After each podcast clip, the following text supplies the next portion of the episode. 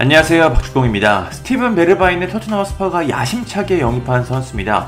네덜란드 에레디비지에서 좋은 모습을 보여준 그는 토트넘의 관심을 받아 프리미어리그에 입성했습니다. 하지만 그는 많은 기회를 받지는 못했습니다. 그나마 받은 기회에서도 베르바인은 좋은 모습을 보여주지 못했습니다. 지난 시즌 리그 21경기에서 한 골 3도움을 기록한 그는 이번 시즌 22경기에서 3골 1도움을 기록했습니다. 놀라운 건 22경기 중 18경기가 교체 출전이었습니다. 베르바인은 토트넘에서 선발 기회를 거의 받지 못하고 있습니다.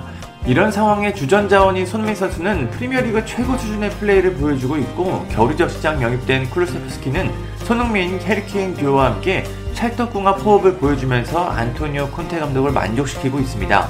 이런 상황에 콘테 감독이 어떻게 베르바인을 투입할 수 있을까요? 자연스럽게 베르바인은 점점 벤치를 지키는 시간이 늘어가고 있습니다.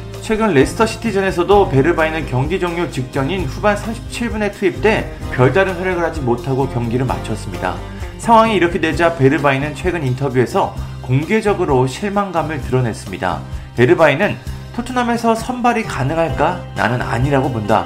공격수들은 매우 잘하고 있다. 하지만 나는 많이 뛰지 못하고 있다. 아약스로 가거나 네덜란드로 복귀하는 게 나에게는 확실한 옵션이 될 수 있다. 월드컵이 다가오고 있다. 루이스 파날 감독은 최근 내가 소속팀에서 충분히 뛰지 못하는 상황에도 나를 소집했다. 이후 토트넘에 돌아오면 또다시 거의 뛰지 못했다. 참 부끄러운 일이다. 이번 여름에는 정말 해결책을 찾아야 한다. 양측의 최고의 선택이 무엇인지 살펴볼 것이다 라고 밝혔습니다. 팀을 떠나겠다는 이야기로 들립니다. 그렇다면 베르바인을 선택하지 않은 콘테 감독은 어떤 입장일까요? 콘테 감독은 베르바인을 벤치에 두는 일은 어려운 일이다. 왜냐하면 그는 더 좋은 대우를 받을 자격이 있기 때문이다. 하지만 우리는 좋은 균형을 유지해야 한다. 베르바인은 환상적인 스트라이커지만 그 위치에는 케인과 손흥민이 있다. 또 쿨루세프스키는 우리에게 좋은 quality를 제공하기 때문에 상당히 어려운 일이다. 확실한 건 아마도 나는 베르바인에게 적은 기회를 줄 것이다. 나는 솔직하게 말하고 싶다. 뭐라도 50분 동안 좋은 활약을 했다. 이런 방식으로 계속해서 중요한 경기를 준비해야 한다고 말했습니다. 콘테 감독이 이 정도로 말한 걸 보면 베르바인의 상황은 크게 달라질 것 같지 않습니다. 이에 현지 언론들은 베르바인이 토트넘을 떠날 가능성이 매우 높다고 전망하고 있습니다.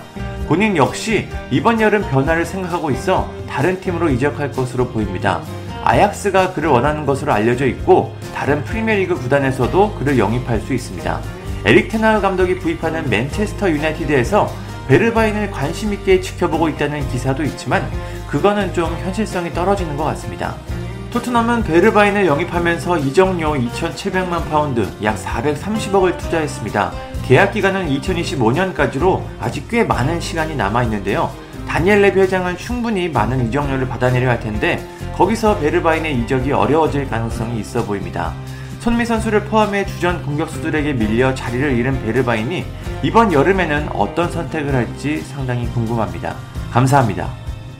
구독과 좋아요는 저에게 큰 힘이 됩니다. 감사합니다.